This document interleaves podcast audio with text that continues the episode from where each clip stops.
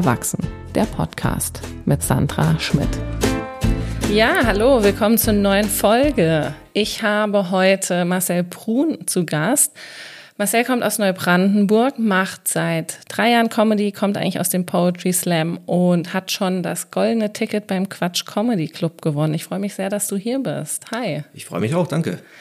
Cool, wir haben uns ja kennengelernt, als ich bei einer Show von dir war in Neubrandenburg, mhm. die wirklich großartig lief. Das war wirklich echt eine coole Show. Dankeschön. Das, äh, vor allem war das auch voll das Erlebnis für uns, mal so zwei Stunden nach MacPom zu fahren, einfach mit dem Zug. Also ich fand es wunderschön in Neubrandenburg, muss ich sagen. Okay, also da gehörst du zu sehr wenigen, aber. habe ich auch mitgekriegt. Als ich das in Berlin erzählt habe, ich weiß, ähm, es gibt äh, einen Mad Monkey, mit dem ich zusammenarbeite, der hat das studiert, der war auch, meinte Ach. so, was, dir gefällt's da? Aber ich fand's echt, also mit dem, äh, mit diesem Stadtkern, der ja so ein bisschen eingeschlossen ist, mhm. ähm, von so einer Mauer. Genau, ne? ja. Und es war sehr ordentlich. Also ja, ordentlich ist es, ja. Das, das war sehr grün. Ja.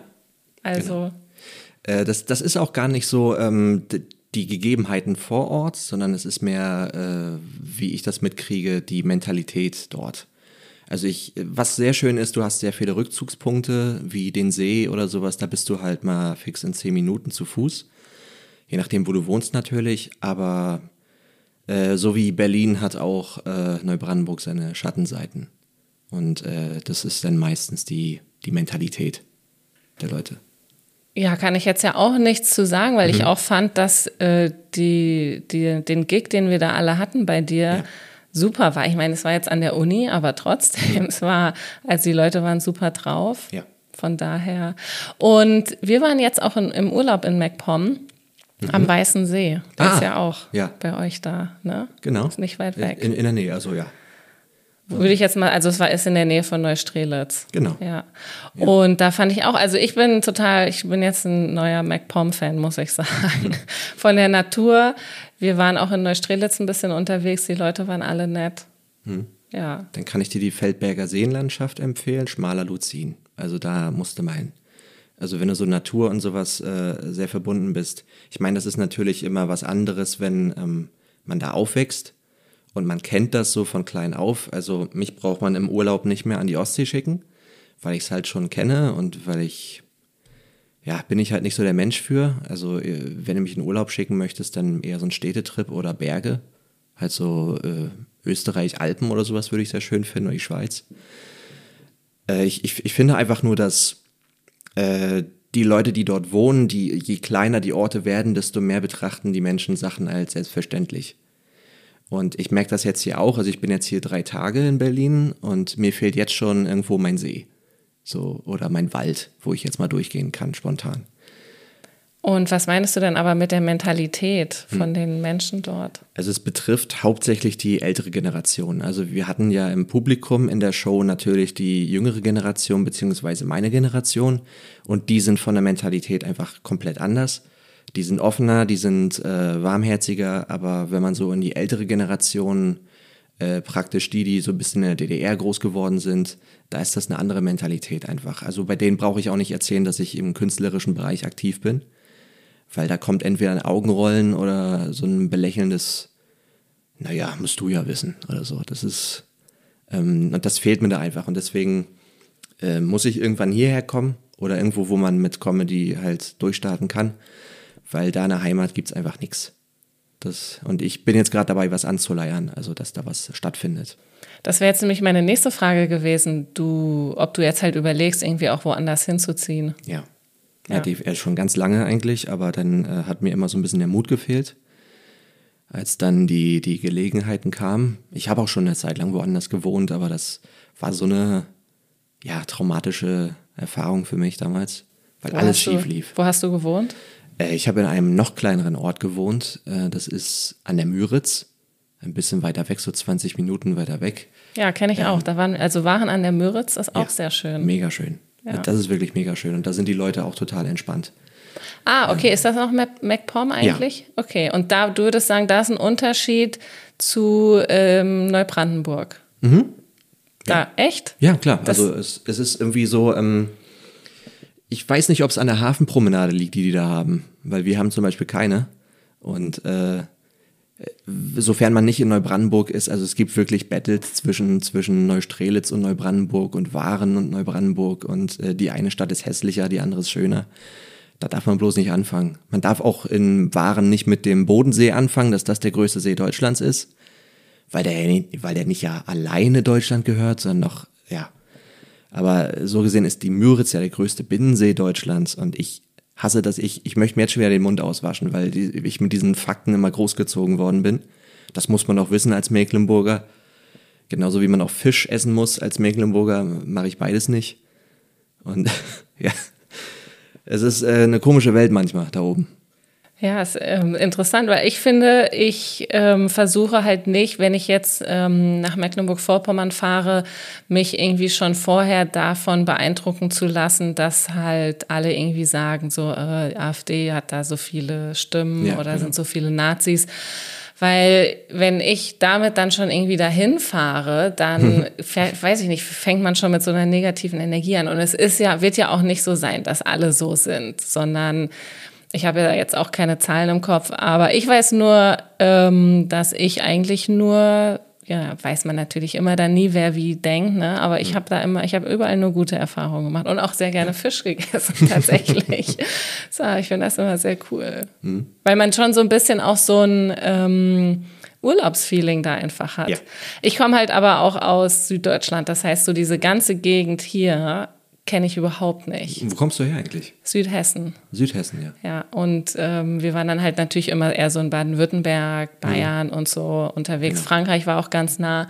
Und ich finde das halt jetzt faszinierend, diese Ecke von Deutschland nochmal kennenzulernen. Und weil du das jetzt gesagt hattest mit der Mentalität von den älteren Menschen, da wäre jetzt halt meine Frage, ob nicht überall in Deutschland die älteren Menschen sowieso alle kriescremig sind. Äh, ja, würde ich sagen. Also ich, ich, ich merke das ja auch hier auf der Straße, wenn ich so ein bisschen mal nur den Gesprächen zuhöre, was ja nicht ausbleibt bei so einer großen Stadt.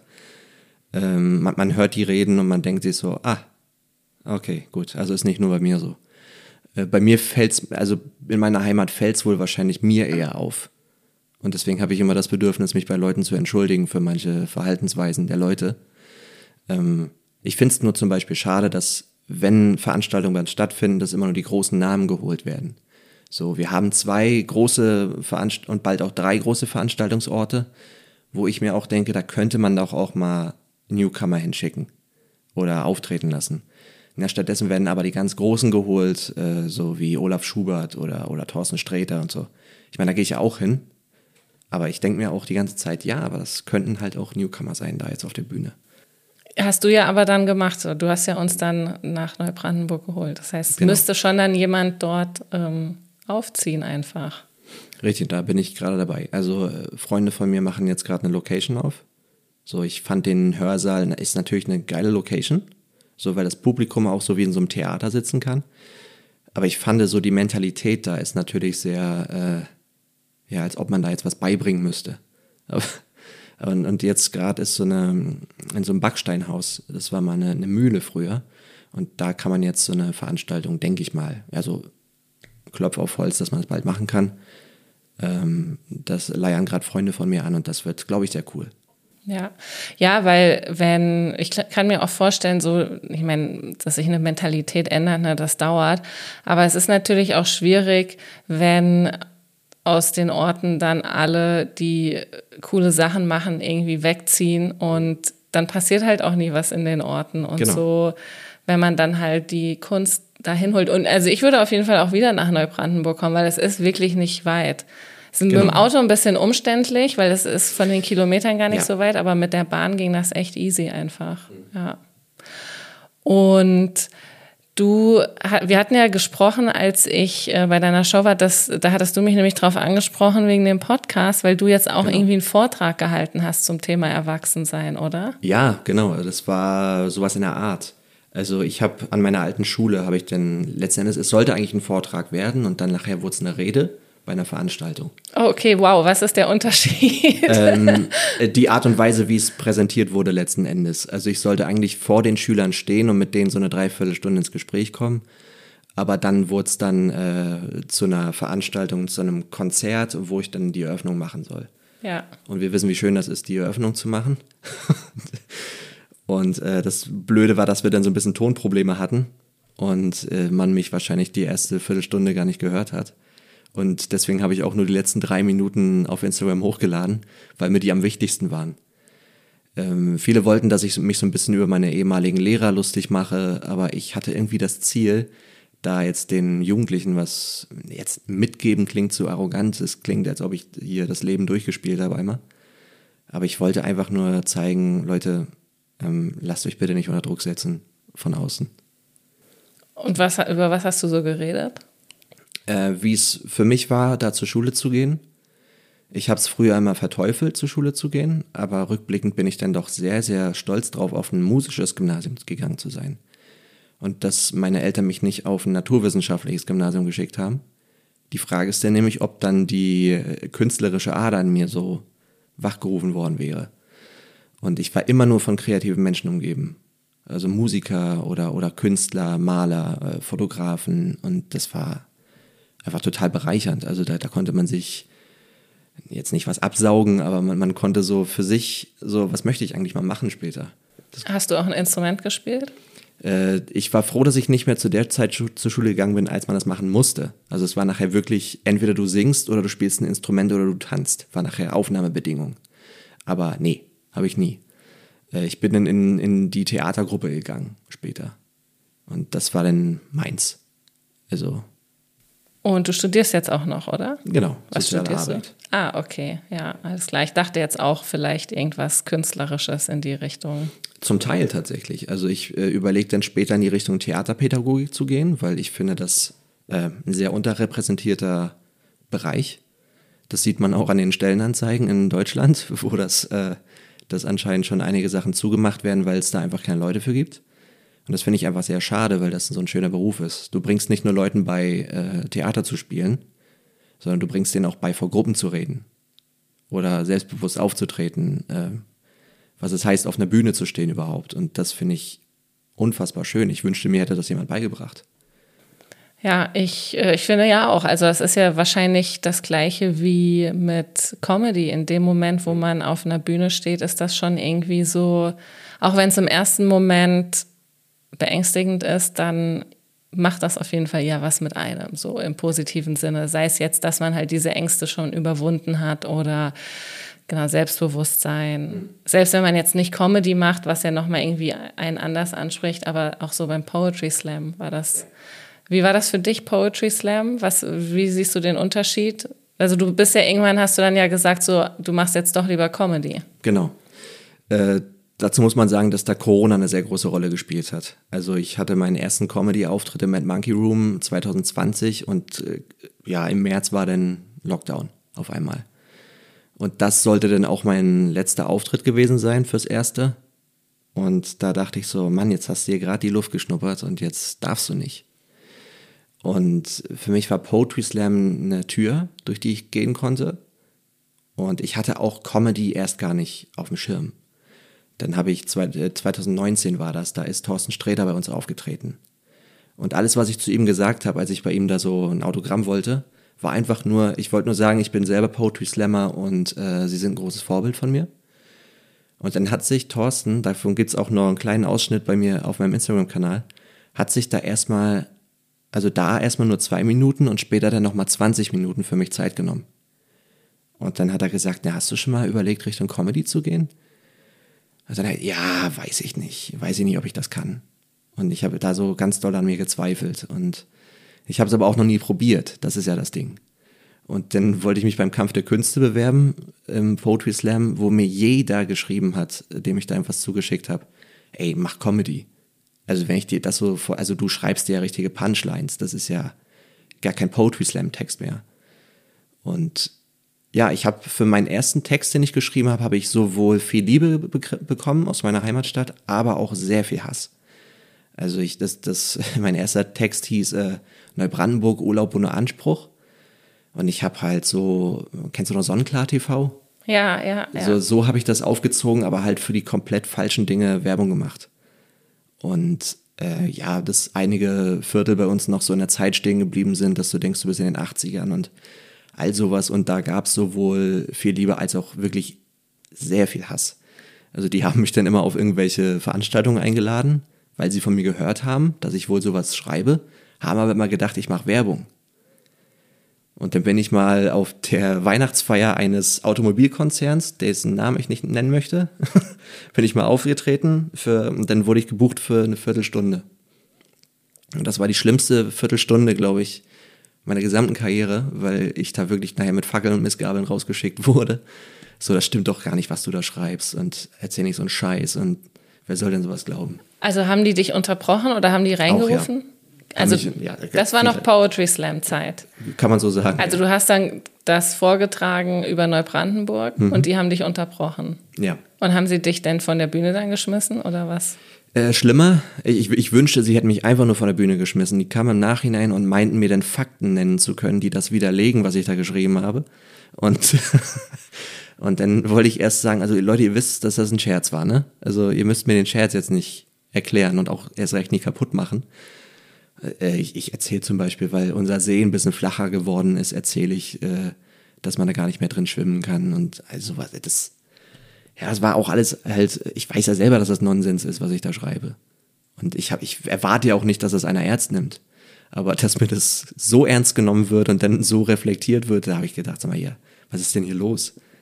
Ja, vielleicht ähm, ist es für viele, also ich könnte mir jetzt vorstellen, Automi Automobilkonzerne sind erst recht ältere Menschen. Ja. Und die, was Humor angeht, haben es sowieso schwierig. Mhm. Und dann noch Poetry Slam dann können die das erst recht gar nicht einordnen. Also genau. ich hätte gar nicht gedacht, weil das hört sich ja jetzt so an, als ob du gebombt bist. Einfach ja. hätte ich gar nicht gedacht, dass das als Poetry Slammer auch geht, aber scheinbar. Ähm das, das geht. Ähm, das kommt immer drauf an. Äh, ich habe das selten so erlebt. Es ist natürlich auch nicht bei jedem Poetry Slam so. Ich habe ganz, ganz tolle Poetry Slams gehabt in ganz Deutschland. Aber was mir aufgefallen ist gerade, denn ähm, wenn so vor dir Leute mit sehr, sehr nachdenklichen Texten aufgetreten sind, dann passt sich natürlich auch die Stimmung des Publikums an.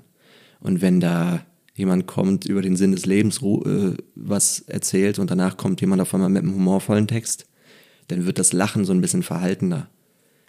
Und das, äh, ich stelle mir das ziemlich schwierig vor, weil was, wenn du als Comedian bombst oder merkst, oh, du verlierst das Publikum, dann kannst du ja deine Bits anpassen oder zur Not auch Crowdwork machen oder irgendwas genau. auf die Situation eingehen. Aber Poetry Slam, du hast ja deinen vorgegebenen Text. Ja. Oder kannst du dann auch irgendwie improvisieren? Äh, meistens ist es so, dass der genau so vorgetragen werden soll. Also du hast deine sechs Minuten und dann soll der Text genauso, wie er da steht, vorgetragen werden. Okay, aber gut, Leute müssen nicht lachen, richtig? Äh, nee. Also es wäre natürlich schön gewesen für den Effekt, den ich haben wollte, natürlich, aber ich habe dann auch gemerkt, dass ähm, es ist ein Poetry Slam.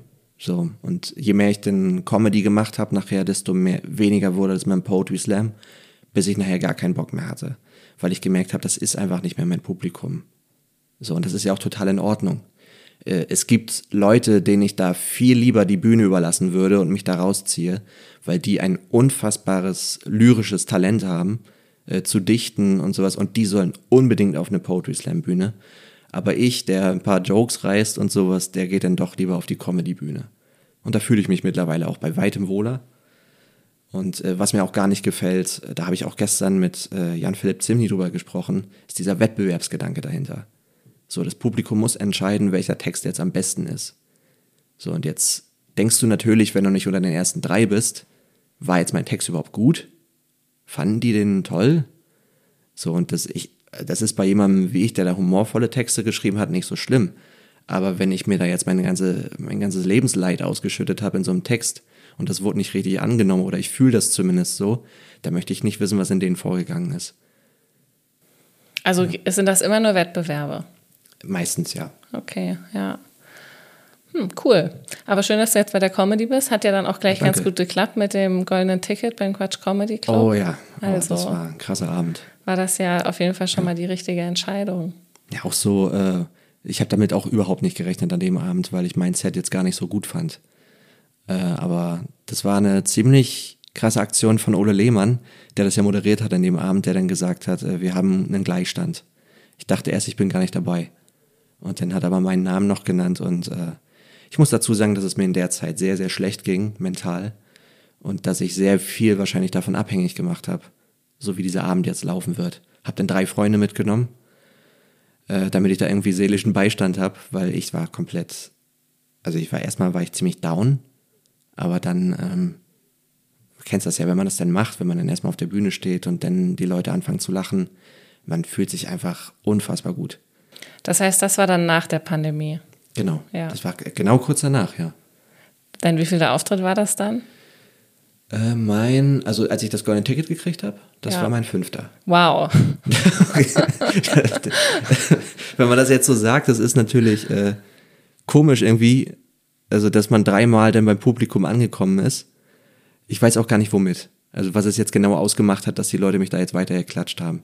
Mit meinem zweiten Auftritt war ich sehr zufrieden. Aber du hast denn so eine Leute um dich rum, äh, also Leute, die ich unfassbar schätze und die ich selber unfassbar lustig finde und dann auch zu mir mal sage, nee, die sollen bitte weiterkommen, nicht ich. So, und wenn du dann so einen äh, Rasmus Simanzik hast oder, oder Henrik Bremer oder Richie, Richie Schäfer, der, also die finde ich so dermaßen gut, dass ich dann immer gesagt habe, nee, die, die sollen bitte weiterkommen. So. Die sind ja dann aber auch weitergekommen. Die sind auch weitergekommen, Also, genau. Ja. Und ich war dann der Glückliche, äh, mit denen in einer Reihe genannt worden zu sein. Und das fand ich einfach cool. ja, cool. Ich habe die auch da das erste Mal kennengelernt. Und das heißt, hast du vorher vom Poetry Slam gelebt?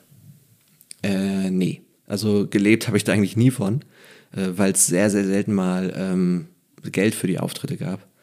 Nur als ich einmal moderiert habe, lustigerweise gab es mal Geld. Aber bei diesem Automobilkonzern? Äh, ja, das war so eine Geschichte, weil ähm, die haben mir natürlich Geld versprochen, aber dann haben sie das wohl abhängig gemacht von dem vom Publikum an dem Abend. Nein. So, so, so toll war es ja dann doch nicht. Alter. Und dann habe ich mir gedacht, ja gut, aber den Vertrag habe ich ja vor der vor dem Publikum unterschrieben, ne? Und letzten Endes haben sie es mir dann doch überwiesen, aber erst haben sie Okay. sich geweigert. Krass. Ja, also so dreist waren die. Scheiße, ey. Hm? Das gibt's ja gar nicht. Das musst du dir mal vorstellen. Ja. Das ist ja unfassbar. Also, was ich sehr schön fand, immer wenn die Leute so ganz, ganz naiv an die Sache rangegangen sind und dann immer mit dieser Mentalität, ja, der macht das schon irgendwie. Also als ich, weiß noch, als ich das organisiert habe, da mit dem Asta bei mir an der Hochschule zusammen, damit ihr da auftreten könnt, da habe ich da bestimmt zwei, drei Wochen vorher immer geguckt und gemacht und getan, damit das so am besten wie möglich für euch ist. Und wenn ich so an, also mein schlimmster Auftritt ist sogar auf YouTube zu finden. Da habe ich meinen Neubrandenburg-Text auf so einem Projektbauernhof äh, in der Stadt. Ich weiß nicht, darf ich die sagen? Den, den, oder den Ort? Weil ich von mir aus kannst du alles hier sagen. Das musst du wissen. Ich weiß Also- es nicht. Aber also- wir gehen jetzt eh alle auf YouTube und gucken uns gleich das Video ja, an. oh, ja. Deswegen. oh Gott, ja. Also das ist wirklich, da hörst du Das nicht darfst einen du nicht Lacher. sagen. So Nee. Also dann, dann weiß man spätestens ja, wo es war und, und was es war. Aber das war wirklich ein Auftritt, da wollte ich innerlich sterben. Da habe ich gedacht, was ist hier los? Leute, lebt ihr überhaupt? Also, weil ich da, die, ich wurde ja da hingeholt als Opferlamm. Es gibt immer am Anfang des Poetry Slams gibt es immer jemanden, der einen Text vorträgt, damit keiner so gesehen der Erste ist. Und das war ich dann an dem Abend. Und da habe ich 150 Euro für gekriegt. Also das war das, das und das mal bei dem Automobilkonzern, das war die einzigen zwei Male, wo ich bezahlt wurde dafür. Und dann weiß ich noch, äh, die ganze Dispo im Voraus, das war alles so richtig, so spontan. So, da stand eigentlich fast gar nichts drin. Und immer, wenn ich gefragt habe, dann kam immer nur so eine Antwort wie, ja, musst du gucken. Ich so, ja, nee, also das kann ich ja nicht gucken. Also Soundcheck und sowas muss ja schon sein. Ich muss ja wissen, ob das auch alles funktioniert und so, ne? Und dann, weiß ich nicht, bin ich aufgetreten. Über mir waren so Dachbalken, da flogen Fledermäuse drin rum. Äh, es gab äh, Suppe aus so, einer, aus so einem riesig großen Topf, die lauwarm gewesen ist. Äh, es, es war eigentlich ein Abend für Jugendliche und das fand ich viel bedeutender, aber im Publikum saßen 15 Leute. Und ähm, das war so diese Anzahl an Menschen, wenn man das jetzt mal psychologisch betrachtet. Es gibt so eine gewisse Anzahl, wo sich die, trau die Leute trauen, laut zu lachen. So, und das waren bei 15 Leuten, da will keiner der sein, der am lautesten lacht, weil dann ist es unangenehm und so. Ist wie im Kino. Und das fand ich so interessant, weil sich das dann sehr, sehr angesteckt hat. So keiner wollte dann irgendwie lachen. Und äh, man sieht auf dem Video, dass ich nur aufs Blatt gucke, weil ich den Leuten nicht ins Gesicht gucken konnte. Ich konnte nicht diese ernsten Weinschwenker sehen, die mich dann so angucken, so, oh, jetzt kommt der hier. Weißt du? Und ich konnte es nicht. Ich konnte es einfach nicht. Und das war, da habe ich gerade mit der Comedy angefangen, aber ich war eigentlich noch ein Poetry Slammer. Ja. Und wann, wann hast du angefangen zu studieren? Äh, oh, das ist schon lange her. 2016 äh, habe ich angefangen. Also genau, ich wollte jetzt nämlich fragen, wenn du schon 30 hm. bist, studierst mhm. du jetzt ja schon eine Weile. Ich studiere eine Weile, ja. Also, um nicht jetzt irgendwie äh, eine Wunde aufzureißen oder so. Ich dachte halt so, du hast nee. vielleicht später angefangen oder so. Nee, aber es, es, es gab dann Gründe, warum ich ähm, zwischenzeitlich so ein bisschen, ja, wie soll ich sagen, pausieren musste. Weil ich mich einfach nicht mehr konzentrieren konnte. Ich hatte Ende 2021 hatte ich dann so einen Einbruch, so was die Psyche angeht den ich das letzte Mal vor zehn Jahren hatte, jetzt mal rückblickend. Das war bei meiner, bei meiner ersten Lehre. Und das erste Mal, dass wirklich das Wort Depression fiel. Und ja, da gab es halt so Auslöser damals für. Also ich habe damals in einem Fünf-Sterne-Hotel gearbeitet. Und ich weiß nicht, ob es immer noch fünf Sterne hat, aber ich war in einem eigentlich Sport- und Fitnesskaufmann, sollte ich lernen. Und dann war ich äh, in dem Wellness-Bereich da tätig und was ich nicht wusste, ist, dass ich auch die ganzen anderen Wellness-Tätigkeiten machen musste. Also ich musste in der Schwimmhalle aushelfen, dann musste ich in der Sauna aushelfen und dann halt auch im Bistro. Und letzten Endes hat sich die ganze Tätigkeit nur noch aufs Bistro beschränkt und ich habe nichts mehr von dem Beruf äh, gemacht, was ich eigentlich machen sollte. Und es war ein sehr, sehr berühmter Club. Also auch deutschlandweit sehr berühmt und sehr angesehen. Und dementsprechend war auch das die Kundschaft und das Publikum da. Also es ist das erste Mal, dass ich da, oder nee, das zweite Mal, dass ich da wirklich prominente Leute getroffen habe. Und ich war sehr erschrocken von einigen, wo ich, ich möchte jetzt hier kein Name-Dropping machen, aber ähm, Leute, die schon seit Ewigkeiten im Fernsehen sind, so viel kann ich ja sagen, wo ich echt dachte, krass, okay, du kamst im Fernsehen irgendwie sympathisch auch rüber. Aber wenn du dich jetzt hier beschwerst, dass es 10 nach 10, nach 10 kein Frühstück mehr gibt, und du mir hier einen Teller auf, auf den Boden schmeißt. Okay, ja. Aber dann hatte ich eine Begegnung mit Wladimir Klitschko, das werde ich nie vergessen. Also der war so cool drauf und so entspannt. Und auch andere Schauspieler, die dann da waren und Synchronsprecher. Und als Filmfan war ich da total, total aufgehoben. Und hast du, hast du die Lehre dann weitergemacht? Nee. Äh, dann kam es dazu, dass genau im ersten Monat äh, verstarb mein bester Freund. Und ich bin an dem Tag sogar noch arbeiten gegangen, weil ich das irgendwie aus dem Kopf haben wollte. Aber ich habe gar nicht mehr funktioniert. Und dann ist mir aufgefallen, dass ich nur noch funktioniert habe. Und ich wusste nachher gar nicht mehr, für wen machst du das hier eigentlich? Also für dich irgendwie nicht. Ich weiß auch, dass ich die ganze Zeit K.O. war. Ich war, ich habe abgenommen ohne Ende, also bestimmt 10 Kilo in der Zeit. Ich war nur noch eine wandelnde Leiche, ich war total blass, ich hatte jeden Tag Augenringe, ich habe gefroren obwohl es ziemlich warm draußen war. Und dann habe ich gemerkt, aber es, es, es war nirgendwo so körperlich jetzt festzumachen, was da jetzt so genau mit mir passiert ist. Und dann habe ich das erste Mal so von Depressionen als, als Krankheit gehört. Und habe mich da mal so ein bisschen informiert, habe ich aber überhaupt nicht getraut, in Therapie zu gehen. Also, weil es dann immer hieß, naja, aber dann kannst du ja nicht mehr arbeiten. Von wem hieß ja. das so? Oder wer hat das gesagt? Das Arbeitsamt. dieses Arbeitsamt bei mir in der Heimatstadt. Also sind, ja, aber du machst doch eine Therapie, also du genau. gehst nachmittags oder so. Ja, richtig. Aber das, das äh, wollte irgendwie nicht gehört. Also als ich beim Arbeitsamt das zweite Mal dann aufgeschlagen bin, war ich der Trottel, der die Ausbildung abgebrochen hat. Mhm. Aber auch okay. aus guten Gründen halt. Also es war auch von der IHK, als ich mich dann da informiert habe, die haben sich natürlich auch ein bisschen geschockt so verhalten. Und hast du dann damals gar keine Therapie gemacht? Nee. Also zu, zu, der Zeit noch nicht. Okay. Ich bin dann einfach so, so wie ich war, bin ich dann einfach die nächsten Jahre noch weitergegangen. Krass.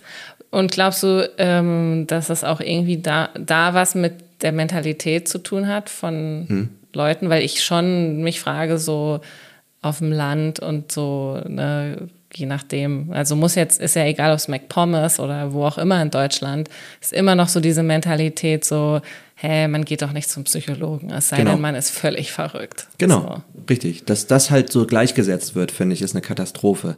Dass man gleich sagt, wenn man zum Psychologen geht, ist man irgendwie verrückt, dann hat man einen Knallen. Mhm.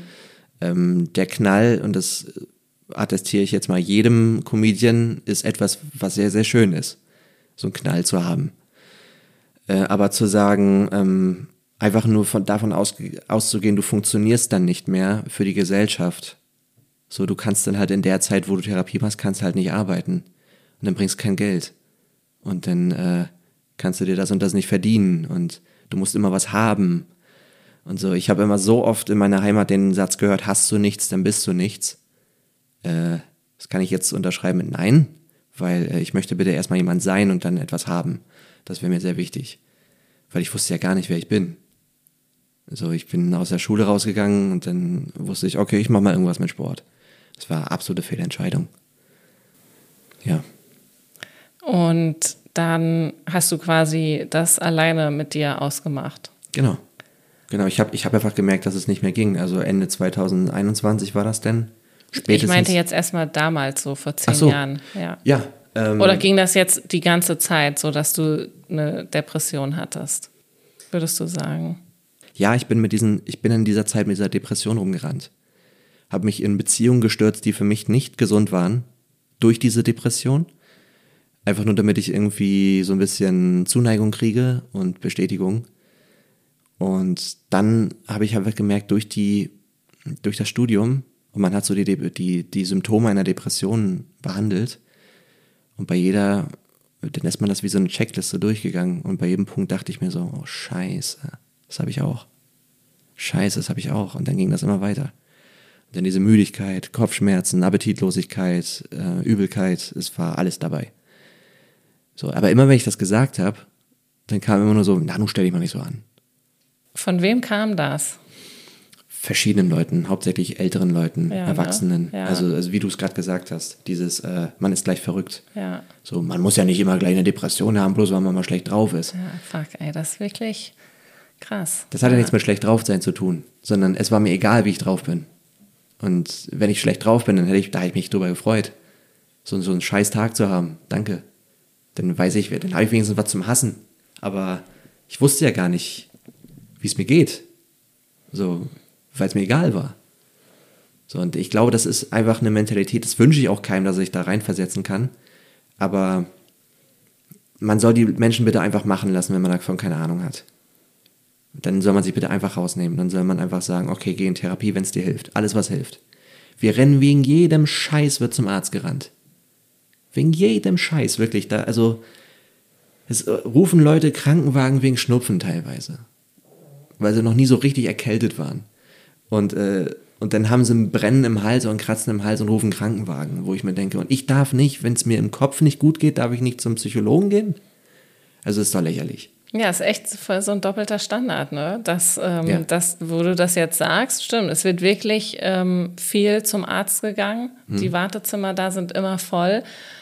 Und da hast du recht, da würde auch niemand was sagen. Da würde niemand sagen, ähm, okay, du bist jetzt wegen einem Schnupfen zum Arzt gegangen, mhm. sondern da würde gesagt werden, so, ja, okay, es hätte ja auch was Schlimmeres sein können. Ja, also genau. da würde, würde man gar nicht die Leute verurteilen. Und bei so psychischen Krankheiten ist das echt immer noch so voll stigmatisiert. Das ist krass. Ich glaube auch, dass es, dass viele die Angst haben, das selbst zu haben, wenn sie es hören und dann irgendwie, so wie ich, dann so ein, so ein Symptom bei sich entdecken, dass sie dann gleich sagen, oh scheiße, also nicht, dass ich das auch habe, aber ich muss das jetzt irgendwie überspielen äh, anstatt sich dann mal untersuchen zu lassen, helfen zu lassen. Aber ich glaube, dass viele einfach Angst vor Diagnose haben.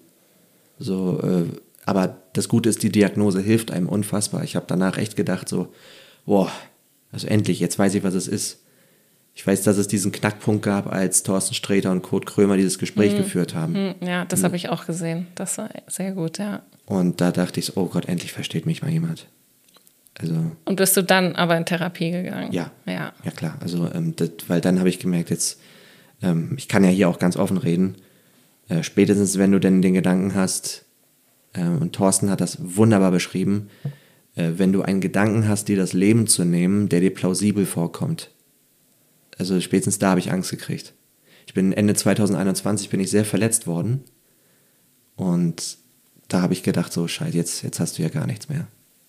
So, und das wurde mir auch von außen immer so gesagt, na, du hast ja gerade nichts, du bist ja noch Student, du verdienst ja noch gar nicht richtig Geld und sowas. Das sind diese äh, Plattitüden, die äh, manche Mecklenburger so haben. So ein Student verdient kein Geld. So, oder beziehungsweise brotlose Kunst machst du da. Wenn ich das schon höre, so, dann mache ich, dann esse ich halt kein Brot. Meine Güte, mache ich Low Carb oder so. Keine Ahnung. Ähm, aber die Leute denken immer so, ja, äh, du, du musst ja irgendwie funktionieren jetzt, du musst ja irgendwie Geld einbringen. So für die Gesellschaft. Und dann wirst du, machst du, um denen zu gefallen, machst du dann Jobs, die du gar nicht machen möchtest. Ja, ja.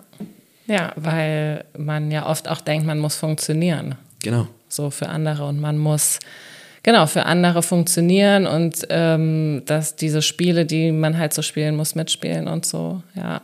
ja. Und würdest du denn sagen, dass du jetzt so angekommen bist, so langsam mit den Sachen, die dich so beschäftigen, also Berufswahl, deine ähm, psychische Gesundheit oder generell bist du hm. zufrieden? Bist du erwachsen? äh, ja, äh, aber nicht, weil ich so viel drüber nachgedacht habe. Ich glaube, dass wir viel zu viele Sachen zerdenken, so was muss man bis 30 erlebt haben und gemacht haben. Ich weiß nicht, kennst du diesen Brauch, dass du, wenn du 30 wirst, nicht verheiratet bist, dass du deine Treppe fegen musst? Ah, nee, kenn ich nicht. Ja, schön, dass, das ist sehr gut, dass du es nicht kennst, weil anscheinend gibt es das wirklich nur bei uns oben im Norden. Ja. Also die Leute, die, also die Leute sind so, so oft auf mich zugekommen, haben mir das gesagt. So, äh, du bist 30, bist noch nicht verheiratet, du weißt das, was du denn machen musst, ne? Nein, was muss ich denn machen?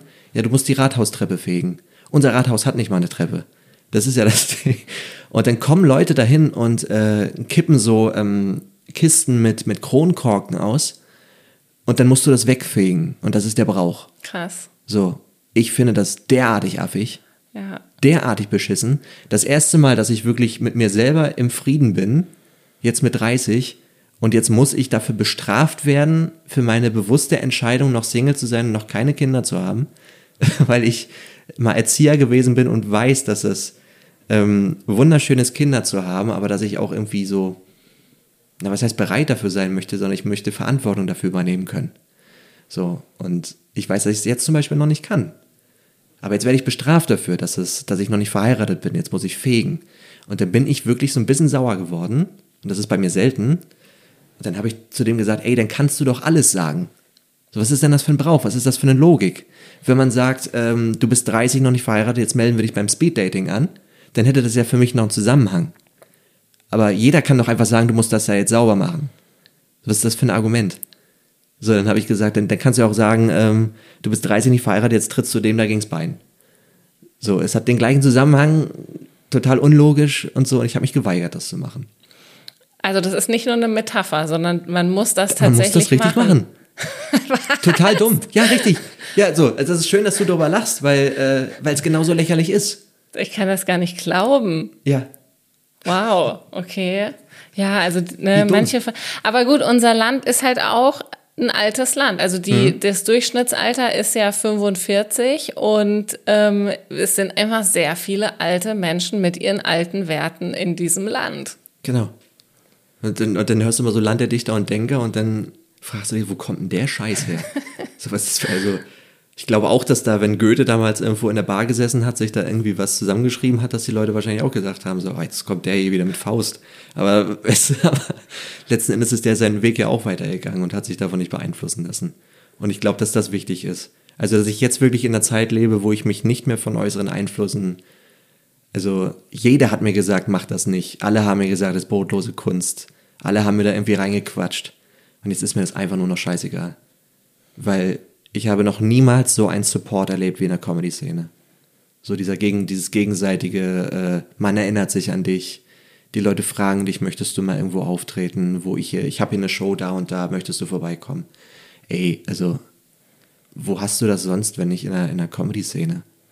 Also, ja, ja, aber das, ich glaube, das ist wirklich schwierig, wenn man das oft zu hören bekommt, da weiter bei sich zu bleiben, weil es ja dann auch verunsichert. Und da es ist aber auf jeden Fall wichtig, dabei zu bleiben, dass man wirklich bei sich selber bleibt und äh, sein Ding durchzieht. weißt du, was das Lustigste ist, dass die Leute, die mir das ab abgeraten haben, sind auch immer die, die wissen, wie man es besser kann. So, es kommen nach und nach immer noch Leute zu mir, die sagen, äh, den Witz, den musst du anders erzählen. Aber sind das Comedians oder? Nee. nee. Hä? das sind die gleichen Leute, die sagen brotlose Kunst. Und das sind die, die dich, äh, die wollten, dass du die Rathaustreppe fegst? So eine Leute, ja. Ungefähr so die Mentalität haben, ja. haben die, genau. Naja, dann. Und, und dann denke ich mir so, okay, gut, dann erzähl du doch den Witz einfach das nächste Mal. Stell dich auf die Bühne. Nee, ich kann sowas ja nicht. Ja. Ne? Du bist ja hier der Comedian. Also das ist ein Satz, für, wenn ich für jedes Mal, wenn ich diesen Satz für ein Euro kriegen würde, ne, dann müsste ich mir keine Geldsorgen mehr machen, weil dann wäre ich wirklich reich so. Also ich glaube, das Ding ist, dass ähm, diese Leute, ich weiß jetzt nicht, ob das deine Freunde sind, ich möchte jetzt niemanden äh, beleidigen, aber. Kann ich sagen, nein. Diese, diese Art von Menschen, das ist halt, ich glaube, da spielen verschiedene Sachen eine Rolle. Das habe ich auch in der Folge mit Gian Alba, haben wir das so mhm. ein bisschen durchgesprochen. Die sind einerseits neidisch, weil sie ja, genau. vielleicht auch nicht die Verantwortung haben wollen, die sie haben. Dann sind sie neidisch, dass du so einen Lifestyle hast, wie du hast. Ja. Und dann sind sie natürlich auch verunsichert, weil sie jemanden sehen, der sein Ding durchzieht und sich halt eben von den Werten, die sie leben, nicht beeinflussen lässt. Und das ja. verunsichert die. Genau. Deswegen müssen sie natürlich austeilen und versuchen, dich mit runterzuziehen. So. Hm. Ja, ja. Das ist, äh, das ist so lustig. Kommen auf dich immer noch so Leute zu, die sagen, ähm, äh, ja, du bist, äh, erzähl mal einen Witz oder sowas. Hast du das immer noch, die Situation? Nee, ich habe es tatsächlich nur einmal gehabt äh, bei meiner Mutter. Okay. als, äh, als ich so ein halbes Jahr Comedy gemacht habe und sie dann meinte, bei sich zu Hause im Wohnzimmer, äh, wir waren, meine Schwester war noch da und mein Mann und, und meine Kinder halt und sie dann meinte so, komm Sandra, dann zeig doch mal, was du ja, genau, kannst. Genau. Wie so ein Zirkuspferd. ja, genau. Das war das Einzige. Und ansonsten, ich meine, in Berlin, hm? das wissen die meisten schon jetzt, genau. wie es läuft. Also. Genau, ja. und äh, das ist auch cool, weil die kommen ja auch zu den Shows hin und so. Ich, ich finde teilweise sogar diese Open Mics mit, diesem, mit dieser familiären Stimmung, äh, das gibt mir richtig, richtig viel. So, ich finde, je weniger das im Publikum sind, desto mehr sind die so wie eine Jury. Ja. Aber das Coole ist, alle vereinen so dieses eine Ziel, ich möchte heute gute Laune haben. Keiner kommt schlecht gelaunt zur Comedy-Veranstaltung, außer man ist in Mecklenburg-Vorpommern, da kommt. Cool, Marcel, wir haben super lange gequatscht. Okay, ähm, deswegen okay. würde ich dich jetzt fragen, ob du zum Schluss noch äh, was sagen möchtest.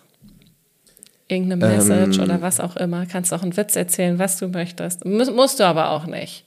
Oh Gott, jetzt, jetzt bin ich ja verleitet, meinen, also mit meinem Lieblingswitz zu erzählen tatsächlich. Okay, komm, dann erzähl deinen Lieblingswitz. Okay, äh, geht ein Typ an eine Kasse und kauft äh, eine Tafel Schokolade, einen Apfel, eine Banane, eine Pizza, von allem eins. Das fällt der Kassiererin auf und die fragt ihn dann, äh, Sie sind Single, kann das sein? Und dann sagt der Typ, woran haben Sie es erkannt? Na, weil Sie hässlich sind. Also, so den hast du, hast du den nicht auch in Neubrandenburg erzählt? Ja, ja, stimmt, ja, genau. genau. Ja. cool. Ah. Vielen Dank, dass du da warst. Äh, ich habe zu danken. War ein cooles, cooles Erlebnis. Ja, cool. Dann bis zum nächsten Mal. Bis zum nächsten Mal.